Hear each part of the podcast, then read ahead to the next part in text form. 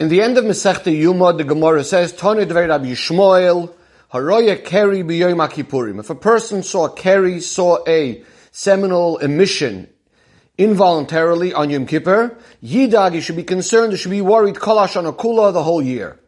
The Im also Leishana, if he lived through the year, Muftach La, he's guaranteed, Shu Ben Olam Abba, that he has Olam Abba. Amar Rav Nachman Bar Yitzchak, Rav Nachman Bar Yitzchak said, Teida, Sort of the proof for this is, the reason for this is, Shakala olam kulei while the whole world is, is fasting, is starving, so to speak, also regarding to these pleasures, marital relations, etc. Vahu saveya, and yet he is satisfied because he had this emission. Ki aser Rav Dimi, Amar Avdimi came along and said that mapish chayid, that he actually is going to have long life, sagi umazgi is going to multiply and multiply. Now, simply, we have to say that the Gemara is bringing the, these statements as a continuation to that which said earlier in the Gemara, where the Gemara was discussing that Haroya Keri Makipurim, if someone had this emission on Yom Kippur, then he could go to the mikveh, etc. However, we need to understand how how is this? How can we understand that the Perek Yom HaKippurim, that's the, the name of this last Perek in Masechta Yuma, which is generally, as its name implies, a concept of tshuva and kapara, atonement. Especially the point of the very last Mishnah and the Gemara that follows is all speaking about tshuva, etc. How can we understand that the Gemara is concluding with something that's exactly the opposite of tshuva and kapara? Furthermore, it's something that's associated with one of the strictest averos if it was done intentionally in regards to tshuva and kapara it's going to be very difficult to do tshuva and kapara on these kind of things. And even though that's only if it's done b'mezid, but from the mezid, from the uh, an avera being done intentional, we could also imply and understand somewhat of the severity. Oh, even if it's done b'shoigeg, even if it was involuntarily, which we always say that a shoigeg is in some way relative to the mezid. As can be also understood when we look at the punishments and the kapara, we have a mazin, then even a beshoigig, and needs a korban, etc., etc. Now, even though, of course, in this case, the Gemara concludes that ultimately, on the contrary, this person is guaranteed to have olam abba and to have long life and to multiply, etc. But that's only what's going to happen eventually after Yom Kippur. Something good will come out. But on Yom Kippur itself, it would seem like it's something definitely the opposite of what Hashem wants. We also need to understand regarding the actual thing itself. How can we understand that from this double negative, it's seeing this Keri, and on Yom Kippur, something so amazing should come out that he's guaranteed to have Olam Haba, to have long life, to multiply. How do we understand this? So Rashi explains, Vim also Loishana, that if the year passed and he survived, he didn't die, then he's guaranteed that he had good deeds that protected him. And that's why he has Olam Haba, because of those good deeds. But seemingly that's only an explanation that there's something else, these good deeds that are protecting him, that he shouldn't get harmed from this thing that happened. But from the sound of the Gemara that it says that Haroya Keri, that itself is a sign that he's guaranteed to have Olam Haba. It seems to be there's more of a connection between them. So we need to understand how is it possible to get such a high level to be guaranteed to have Olam Haba Furthermore, to have benefits in Olam Hazeh, having long life and having multiplying with children and children's children because of this seemingly negative thing. Similar to this question is even more difficult to understand the concept that the Gemara tells us about tshuva me'ava, when a person does tshuva out of love. Now this is a Gemara a little earlier on in the Masechta, not long before this piece. The Gemara says that when a person does tshuva from ava, tshuva out of love, then zdoinos, even the averis that he did intentionally, are going to be counted as zachi is going to be counted as merits. So the Maharsha in his Chidushay Agodis asks, that it seems to be very puzzling. It would seem to be that the chayte, the person who sinned, is, is ending up gaining. Now he has all of these merits. So he answers that when a person does tshuva meyava, when a person does tshuva out of love, Surely he's going to do a complete tshuva. Surely he's going to add and do lots of extra mitzvahs, even more than what's needed compared to that Aveda that he has done.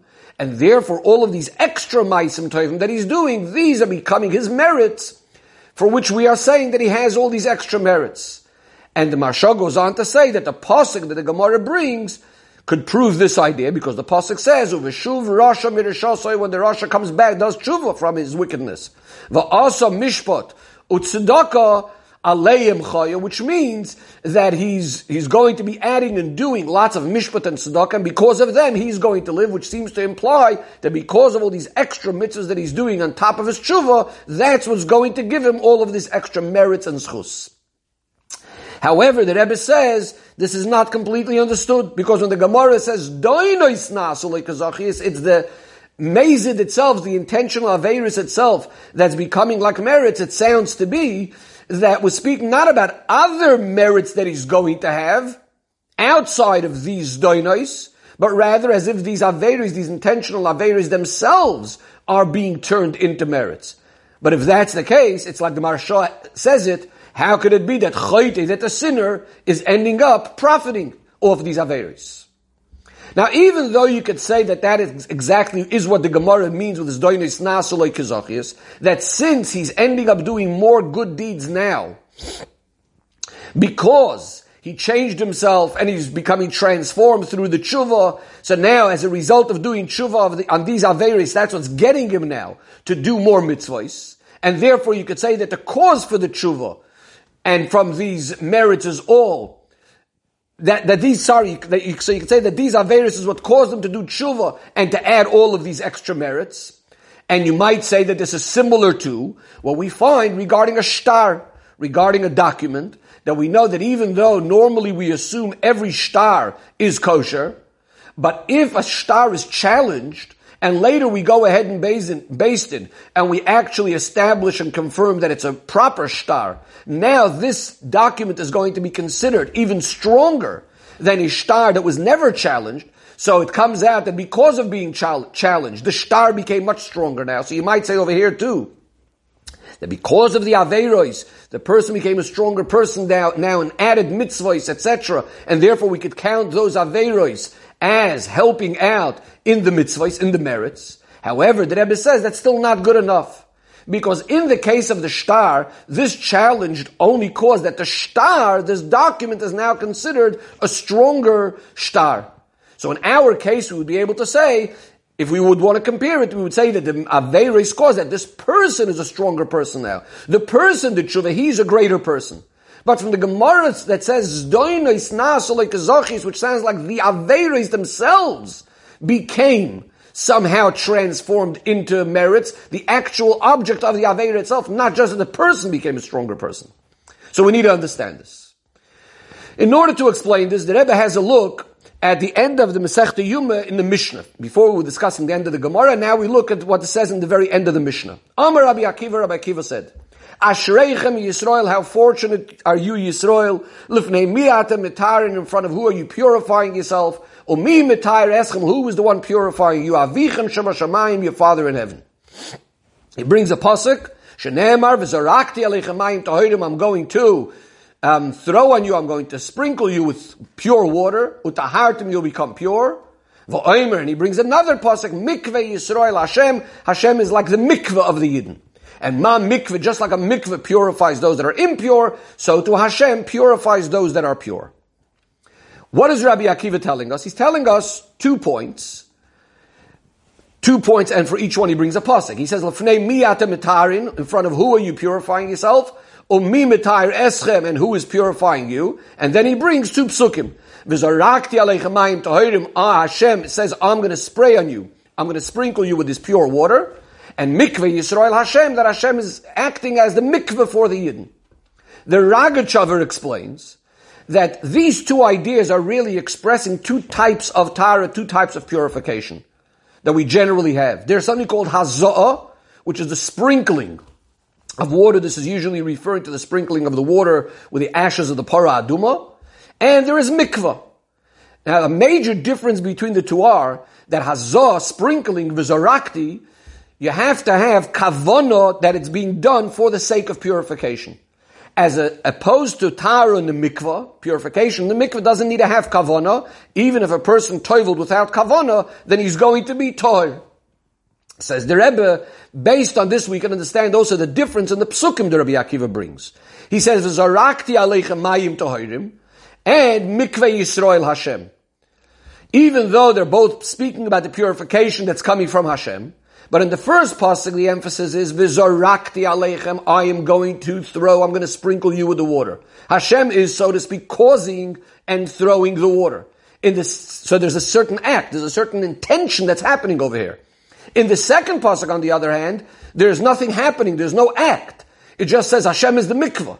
In other words, as if there's no act and kavana of purification because in the tar of the mikvah, the kavana is not a necessity.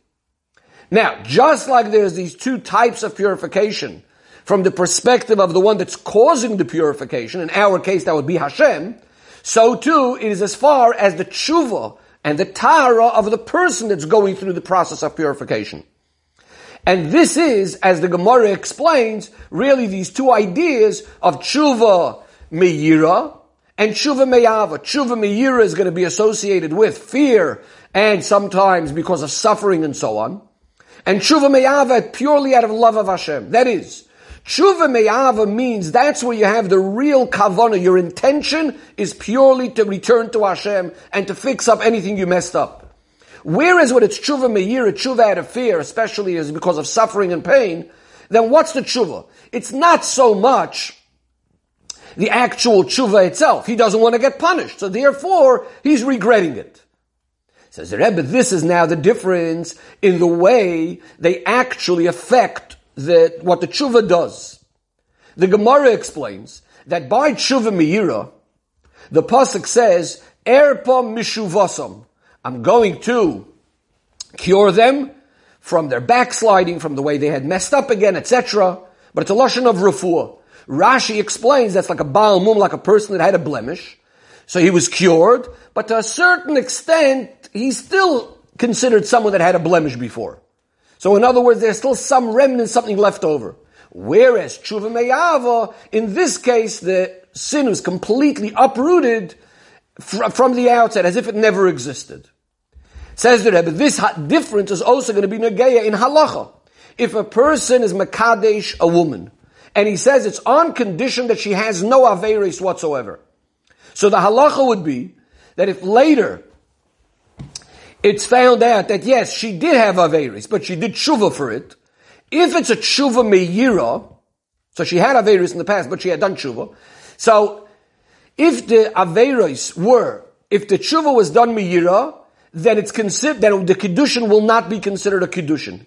If on the other hand, the tshuva was done me'ava, the Kiddushin will be considered a Kiddushin. Why is that? Because in the case of the tshuva me'ira, it's still left over a certain remnant, so she did have Averis at the time of the Kiddushin. On the other hand, if she had done Tshuva Meyava, then it was completely uprooted, and therefore, at the time of the Kiddushin, it's as if there was no Averis at all, because at that point, she had done Tshuva. Tshuva Meyava, which uprooted any Averis completely. And as the Gemara itself says a similar idea, a difference between Nidorim and Mumim, making a vow and having a blemish. A similar sort of idea. That if a woman had a vow, he had made a condition that she has no vows. She went to a chacham, she went to the Rav, and she was matir neder. She's considered mikudeshes. On the other hand, if the condition was that she doesn't have mumim and she went to a doctor and got cured, she's not mukudeshes. Why is that? The Gemara explains. Because in the case of a neder, the chacham, the Rav, completely uprooted the neder retrospectively. Whereas in the case of a doctor healing a wound, he's only healing it from now onward. So the same thing is true with tshuva me'ava and tshuva me'ira in a similar sort of way. Says the Rebbe, this difference that we say between tshuva me'ava and tshuva me'ira generally, that again, in tshuva me'ava, that's where the real intention is purely to return to Hashem. Whereas in tshuva me'ira, that intention is not necessarily so much there because it's more he doesn't want to be punished, he doesn't want to suffer, and so on and so forth.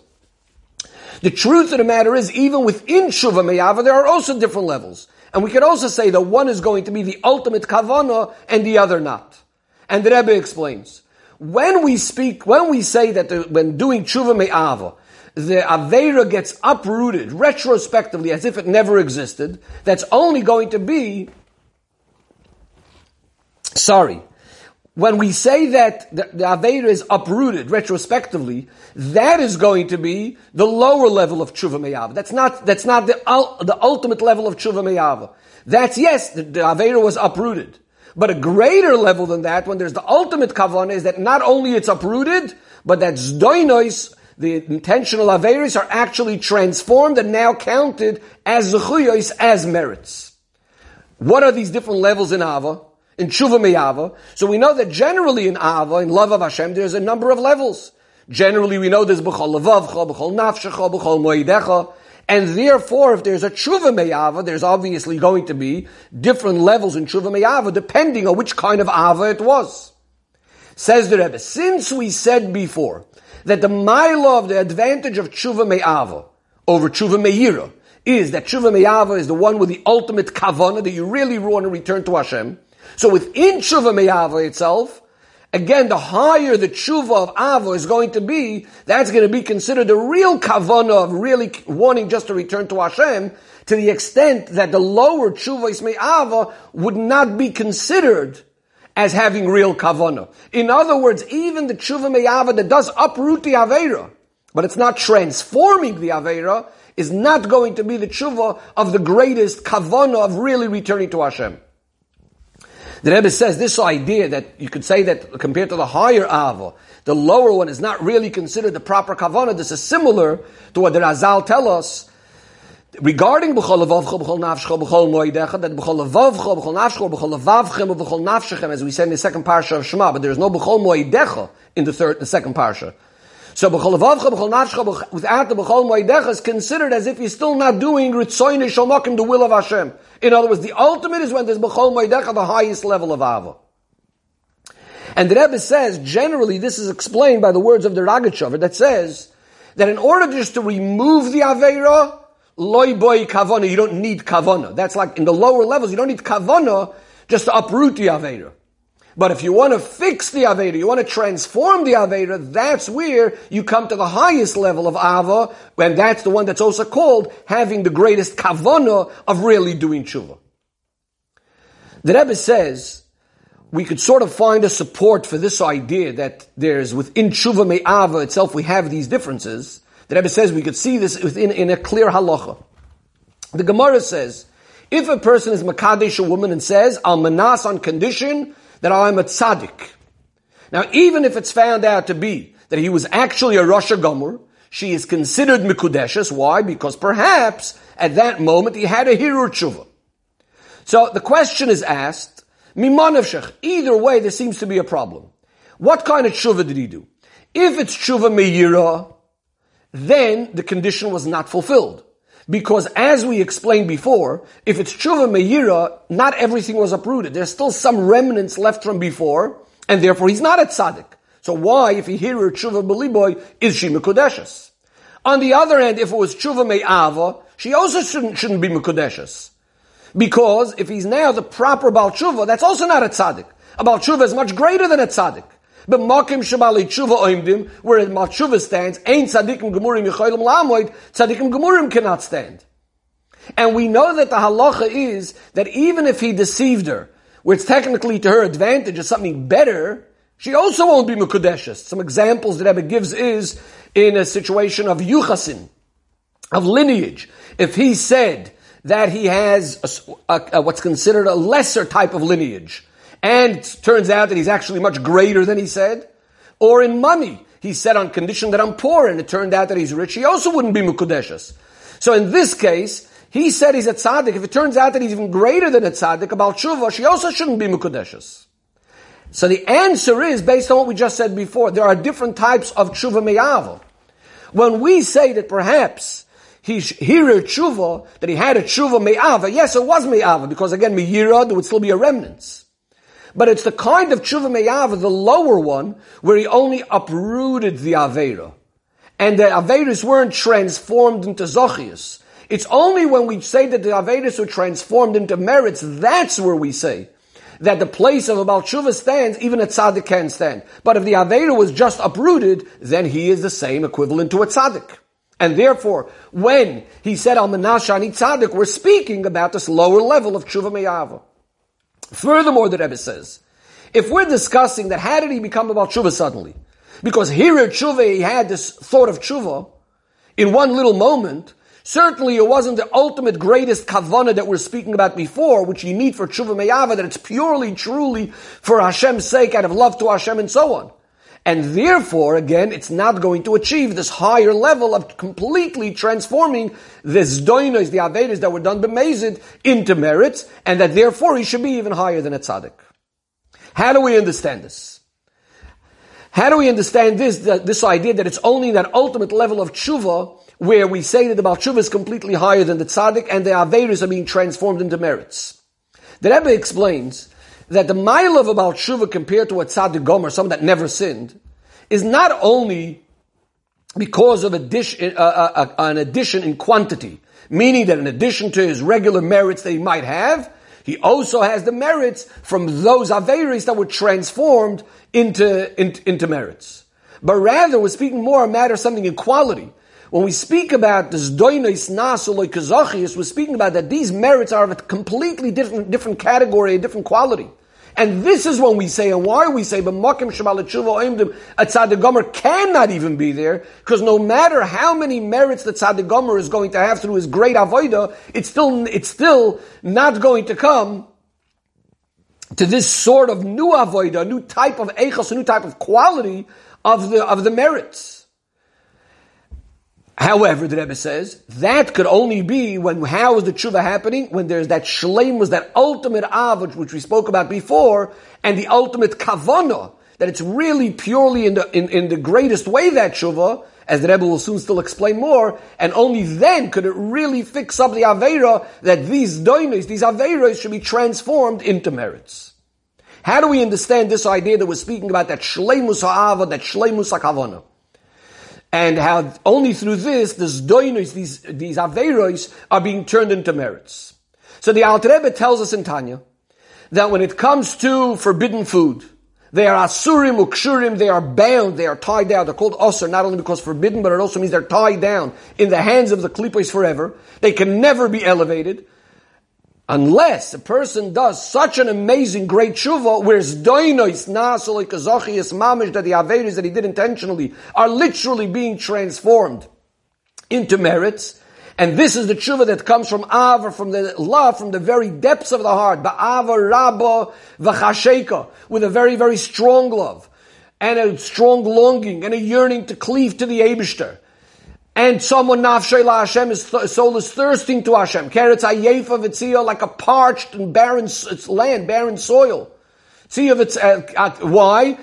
ad because up until now his neshama was in the place of the klipa, distant from Hashem and so on and so forth. And now, therefore he has now a much greater love and thirst to Hashem, even more than tzaddikim. As the Chachamim say, but Mokim Shabali Tshuva Oimdim, the place that Bali Tshuva stands, Tzadikim can't stand. And it's specific, this is all the Alter Rebbe and Tanya, and it's regarding this tshuva of this great love. This is why we say, is that those Averis that were done, Bemezid are transformed into merits because it was these Averis that brought him to this great Ava. What's the Alter Rebbe telling us? He's telling us two points. Number one, something great and amazing that happened within the person himself. In other words, that this had brought out inside of him a tremendous thirst to Hashem, much greater than the thirst that tzaddikim ever have. But also that the object of the Aveira, those Aveiras, bemazed were transformed, Hoyul sins since through them he came to this great love. How do we understand this more al derech? So the Rebbe explains. When we speak about hachana and hachshara, preparing ourselves, getting ready to do a certain act, we find a number of different dinim, a number of different levels in the chashivus of how much these preparations are, con- are considered and related to the actual act of the mitzvah, for example, as we're going to give some examples. So, for example, we have something called machshire mitzvah, the things that are done as the prelim- prelim- preliminaries for a mitzvah. And these are things that you cannot do the mitzvah without them and therefore they themselves get a certain chashivas, get a certain importance. According to Rabbi Eliezer, in a case where a bris has to be done on Shabbos, and you don't have the knife to make the bris milah, According to Rabbi Eliezer, you would be allowed to cut down wood to make charcoal in order to shape the piece of metal to make the knife to be able to do the bris, to make that knife to cut, to cut the, the bris, make the bris on Shabbos. In other words, in his opinion, most machshirei mitzvah, most things that are done only as a prerequisite for the mitzvah, also pushes off Shabbos. Taking it a step higher than that, we find the Yerushalmi says, in regards to getting ready and prepared for the mitzvah of sukkah and lulav, etc. So the Gemara in Yerushalmi says that when a person builds the sukkah for himself, we're not speaking about sitting in the sukkah. When he's making the sukkah, he says, he says, Asher Kadeshanu b'mitzvahis of la soy sukkah. In other words, it's being counted as doing a mitzvah, making the sukkah. So too, when he's preparing his lulav, he says, Asher Kadeshanu b'mitzvahis of la soy lulav. So too, when he's making his mezuzah and tefillin and tzitzis, etc. Now, simply the explanation for this is, since the Torah told you to do a particular mitzvah, which could be done only if you had a certain preparation, so you have to say that that itself is also included in the mitzvah. Or, say it a little bit differently, that this activity, this act that's being done, gets a certain chshivus, a certain importance, similar to the chshivus of the mitzvah, or according to Yerushalmi, let's say, as we just said by the sukkah, mamish becomes a mitzvah for itself. The next level up, we have within Hachsharas HaMitzvahs, within preparing for a mitzvah, we find in the avoid of the Beis HaMikdash, specifically in bringing the blood to the Mizbeach. Now, even though bringing the blood to the Mizbeach was only so that it could be done the avoid of spraying the blood on the Mizbeach, Nevertheless, the din is, the halach is, that as it's being carried, as it's being brought to the Mizbeach, it also gets the chshivus and the geder of avodah to the extent that if you have the wrong thought while carrying that blood, it will make it possible. In a more general way, we find this idea that you have certain avoidas that are only like sort of preparing for something, or avoida, we call it avoida she'enotam. It's considered an avoida, but because it doesn't conclude, it doesn't finish off the job, then it's not considered the, the full avoida. So they are considered avoidas that have a gather of avoida, but it's not com- considered completely the absolute full avoida because they're still going to follow something afterwards. And therefore, if a zor, someone that was not a kohen, did it, he wouldn't be chayiv misa because um, because it's not the ultimate avoida. Says the Rebbe, so now that we understand there's all these gedarim and things that are absolutely necessary for the mitzvah, we can apply this now in our case. Since in order to get to this highest level of tshuva me'ava, the only way you can get it, as we quoted from Tanya before, is only by having those Averis that were done b'mezid. It is through them that that's what got him now to be so feeling so thirsty and wanting to get close to Hashem. And therefore, this is what causes his mitzvahs now to be in a much greater way, in a higher way, those merits. This is why these Averis themselves are being elevated and are getting the gedder of those merits similar to Machshirei Mitzvah. However, the Rebbe says this is still not enough. Why is that? The Rebbe says, these machshiri mitzvah themselves, they still were not transformed and became the mitzvah. They are still being considered machshirin. They're still only the prerequisites, the preparations for the mitzvah, even according to Rabbi Eliezer that we quoted before about the knife and the milah. In fact, even according to the Yerushalmi, that says that for making the sukkah and the lulav you make the bracha asher kedishanu b'mitzvahs of tzivanu, which sounds like it's mamish a mitzvah. It's still only a mitzvah of making the sukkah. In other words, it's not the mitzvah of sukkah's teishvu. Yes, it's a mitzvah to make a sukkah, but it's still not the mitzvah of eating in the sukkah on sukkahs. So too, when you brought the blood to the mizbeach, it was a very important thing, but it's still, as we said before, it's not an avoida tama, that's still not the concluding avoida, not a complete avoida. More importantly, the Rebbe says, in all of these things, it is only a preparation, it's only something that we're doing, which is somehow, it, it, at least in these things we're preparing, and we're getting ready for something that's somehow at least connected. It's in the category of the mitzvah itself, somehow related to the mitzvah. At least you're making a sukkah, you're making a lulav, you're preparing at least for the mitzvah, you're bringing the blood to the mizbeach. But in our case of tshuva, is very, very different. On the one hand, you're actually doing something exactly opposite of merits. It's not that you're preparing for the merits, you're doing something already preparing for the merits, you're doing something opposite from the merits. And on the other hand, we're now going to the other extreme, that these things are mamish counted as if they were full merits. How do we understand this? The question is even stronger. Let's look at things of divrei harishus, things that are just mundane, ordinary things. And those are the things that are helping you to do a mitzvah. So the example that Eb is giving is plowing and sowing and the whole seder of gathering the grain, the wine, the oil. Even though these are the things that are going to help you fulfill the mitzvahs of terumois and maasros, without them you can't fulfill them. Nevertheless, we don't find anywhere that they should get the chshivus of a mitzvah. They're not even called machshiri mitzvah. And the Rebbe says the reason for that is, according to Rabbi Shimon ben Yechoi, he says that this whole idea of plowing and sowing and working in the fields is not even something appropriate. We're going to be involved in all those things. Who's going to learn Torah? Now, even though the Rabbanon don't agree with Rab Shimon ben Yechoi, and they say you do have to go and work, but we definitely can understand that they also wouldn't consider it a mitzvah or machshiri mitzvah. Definitely not something that's on the highest level. They might not agree that you're not that it was Rab Shimon ben Yechoi, but they still would, wouldn't go to the opposite extreme of saying that it's a mitzvah. So how do we understand that suddenly by tshuva we're saying that it's doinis nasul lekazochias? The Rebbe says the explanation briefly is as follows. By every single mitzvah, we have two aspects of the mitzvah. We have the general union of the mitzvah, and that is what's all mitzvahs are equal. Chazal say this uh, the idea of oiser shal makim in every single mitzvah we're doing what Hashem wants, or a marti v'naser ritzoyni Hashem says you're causing me nachas because I said something and you did what I wanted. And obviously, on the, uh, on the opposite side, if a person did an Aveira, and every single Aveira is being over on the Ratzon of Hashem, so this is the general idea of mitzvahs or Aveiras. And then we always have the details. The examples being examples that we used earlier in the Sikha, whether it's cutting off the Arla, whether it's Basukais Teishvu, the details of mitzvahs. Now, in regards to the details, even though we are making the preparation within the object or connected to the object that we're doing the mitzvah with. Nevertheless, they're still not a part and a detail of the mitzvah itself. The details of the mitzvah, those are other details. I have to eat in the sukkah. I have to, uh, or I have to, uh, let's go first to the knife of the milah. In other words, there's the milah itself, that's the bris, that's the mitzvah. Right now, I'm only preparing the knife for the, for the milah. I'm making the sukkah, I'm making the lulav. That's not part of the mitzvah when we speak about the details of the mitzvah, that's not part of the mitzvah of sitting in the sukkah. Bringing the blood to the mizbeach is not part of spraying the blood on the mizbeach. But what about tshuva?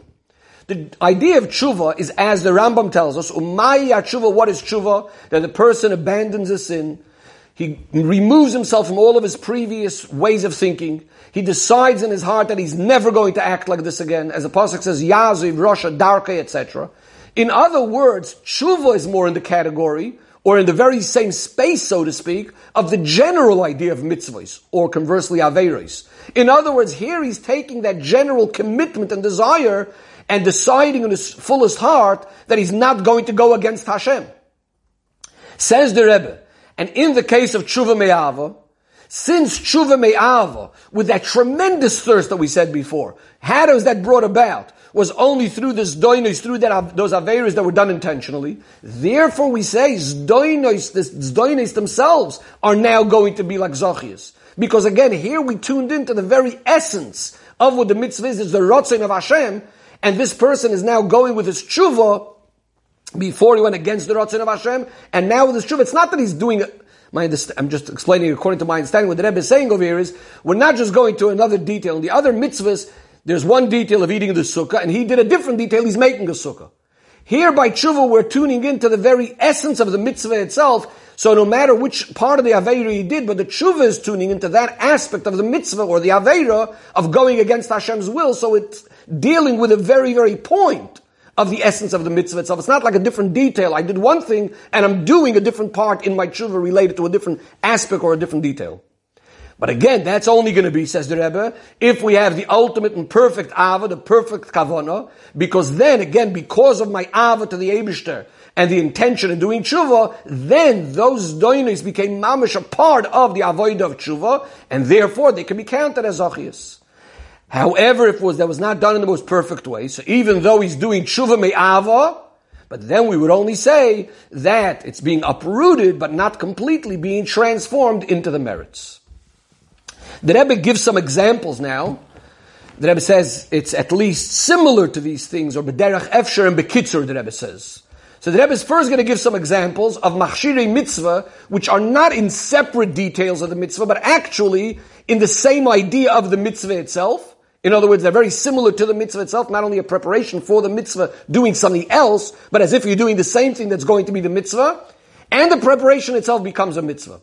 So the Rebbe gives an example in the concept of chinuch. So we have this regarding the karbonis and the avoidis of Yemei Amiluim, the day of inauguration of the Mishkan. That the, the chinuch, in other words, preparing for that, but now that itself becomes a mitzvah. We have the concept of the minchas chinuch of a kohen. A kohen has to bring a mincha all the way. As he becomes a kohen for the first time, he has to bring a certain carbon. So this is, again, inauguration, but this itself becomes now a mitzvah. Similarly, the the father's um, chinuch, he educates his child for Talmud Torah. We say this is Minat Torah. So what's happening over here? Again, a similar thing. On the one hand, it's only chinuch, but what is he doing? He's teaching him now the Torah as he's going to do it in the future. So these are all examples of things I'm preparing for something later. It's only a preparation, but this itself became a mitzvah. And other examples related to chinuch as well. Another example that Rebbe says, Kiyum mitzvahs and golos, generally doing mitzvahs in the times of golos. According to the Sifri, on the Pasuk, va'avadete mehera, etc., etc., that people are going to go in Golos, and that it says, v'samtam is dvara, you should do all the mitzvahs. The Sifri says, even though I'm chasing you into Golos, nevertheless, you mitzvahs, you should still be distinguished, distinguished through doing mitzvahs, so that when you come back to Eretz Yisrael in the Geula, it shouldn't be new to you. What do we see over here? In a certain sense, all of our mitzvahs these days are a state of chinuch, for what's going to be later, and yet they get now the chshivas of a full mitzvah and other examples. The Rebbe now moves to some examples of the, to the concept of zdoinois nasuloi kazochias in mitzvahs itself. That means giving examples that l'cha'ira the person is doing something that would usually be considered completely negative, and yet, in this particular case, it's being considered a mitzvah. So the Rebbe gives the following examples. First of all, we have Soyer HaMishtaleyach, that's the goat that's sent off, off the cliff on Yom Kippur. We have the Para Aduma and the Egla Arufa. These are all things, avoiders that are done outside the Beis Hamikdash. Usually an avoider b'chutz is the most terrible thing. And yet, these avoiders now, something that would usually be considered a big no-no, are now becoming the avoider that's causing the kapara. As the Torah calls the para adum, it calls it. It becomes just like all the carbonis that are done on the inside, and in some ways even more a kapara than the ones being done in, inside. Similar to this, says the Rebbe, another example, Elio Navi brings that carbon, the bull on Hara Carmel, Uzohiroas Shah. But again, what is, what's the point over here? The point is something that's usually completely not allowed, and now it's becoming what's needed. Now it becomes like a mitzvah. And other things similar to this. The Rebbe says uh, something even more. The, there's a famous Maimer Azal, the Rebbe brings this in Tanya, that says, which means we take the wood from the forest, from the tree, from the wood, we're going to make the handle for an axe that's going to break down the tree. Again, what do we see over here? We're taking something that's seemingly something from the opposite to transform it, something that was usually the negative, and now going to make a positive out of it.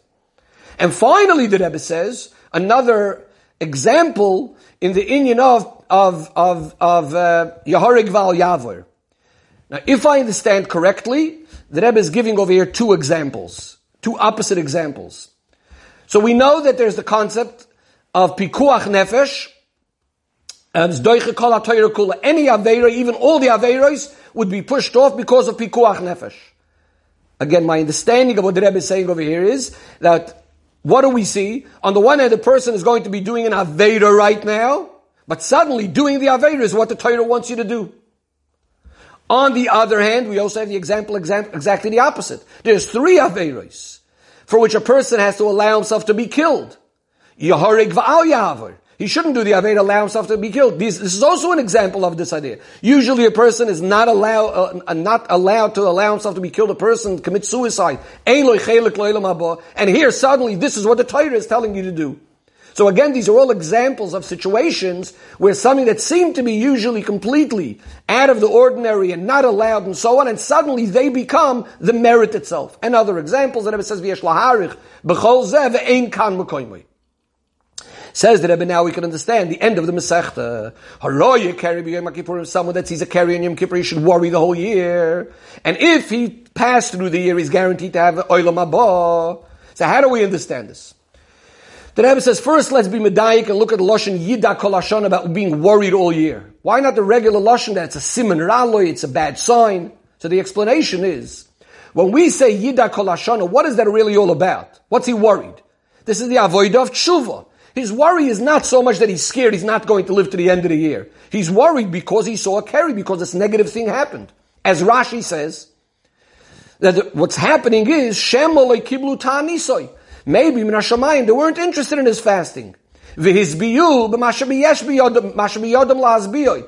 granted him satisfaction in, in a different way, something that, um, in other words, Minashamayim, a person wants to fast, Minashamayim, you can't make him eat. But here they cause him to have this satisfaction from having that emission, something that he wasn't doing willingly on his own. In a certain sense, we're saying we're not interested in your fasting and in your abstaining. The, Rashi says it's like a servant that's pouring a cup to his master, and the master throws the pitcher in his face. And as the Alter Rebbe adds, when he says this in Shulchan Aruch, it's like the master saying, I'm not interested in your service. It's this worry, this is blindness that's going to bring him to a higher form of service, to a higher form of avoida. This truth is going to bring him now to a higher form of avoida than what he was doing earlier. Or to put it a little bit differently, since the Soroya Keri B'Yom Kippurim was unintentional, Yom Kippurim is a time that a person is abstaining from all the five different things. A person is not thinking chas v'shalom negative thoughts, maharer ba'aveira. That itself is a proof that the fact that this happened is not because of his Yetzirah, this is rather ba'ashgach al the Abishta made it happen.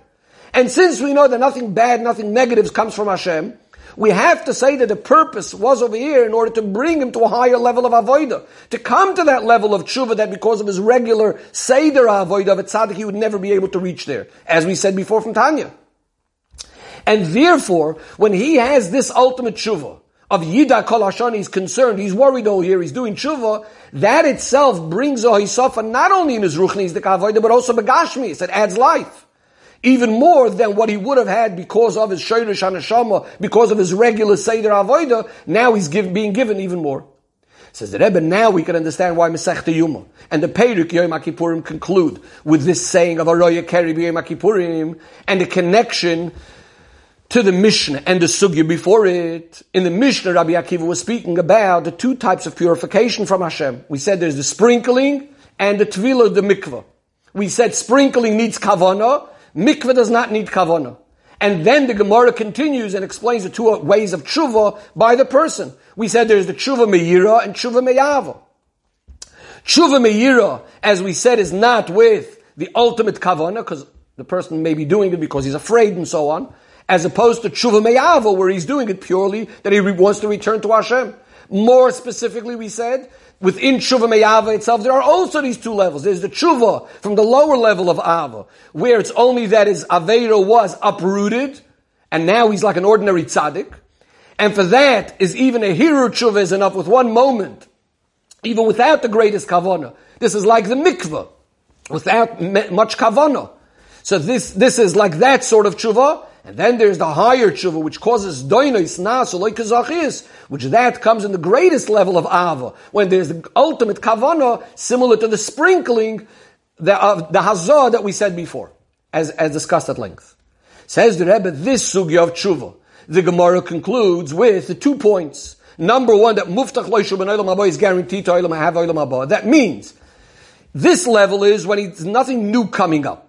In other words, he only has all the maisim toivim, as we quoted before from Rashi, he has lots of good deeds. This would be similar to the person that nekar avoinim mitchilosin, that his aveda was uprooted, and as Rashi says, that now he's like a tzaddik.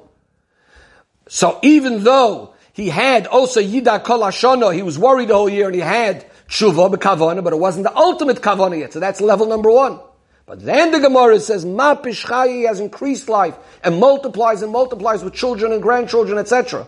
In other words, the fact that Ra Keri B'Yom Kippurim not only doesn't cause to something, something to diminish or a punishment, chas v'shalom, but on the contrary, it's coming to add in more and more Ma Pishchayi. He's adding life. This is similar to the idea of Zdoinis Nasu, like is that comes from the ultimate Kavanah, now he's going to gain much more. And the Chiddush in this piece of Gemara, in this very end of the Gemara, compared to the previous sugya where we spoke about the two levels of tshuva, me'ava, is that number one over here, we have it much more clear, the idea of how it's being accomplished, both in the area of the Aveda being uprooted, as we just said, as well as in the inyan of Zdoinis Nasuloi Kazachias. Because, when, as we said, when Haroya Kippurim, if a person sees that carrying Yom Kippur, Yom Kippur unintentionally, we're emphasizing the idea that it was all coming because of the Hashgacha Milmaila, and we also said that because of the Yida Kol Hashana, he has the Shleimus HaKavana and Tshuva that the, that the, that seeing this caused in him, aroused in him, and therefore there's Doinis Anasale Kazachias. In addition to this, we also have the Hisafa that comes from Tshuva, that brings out the Schar Gashmi, the Yarech Yom, that he has long life, and ultimately, ultimate reward of Bonim, Ubnei Bonim, Oiskim Betoira, Uve Mitzvahs.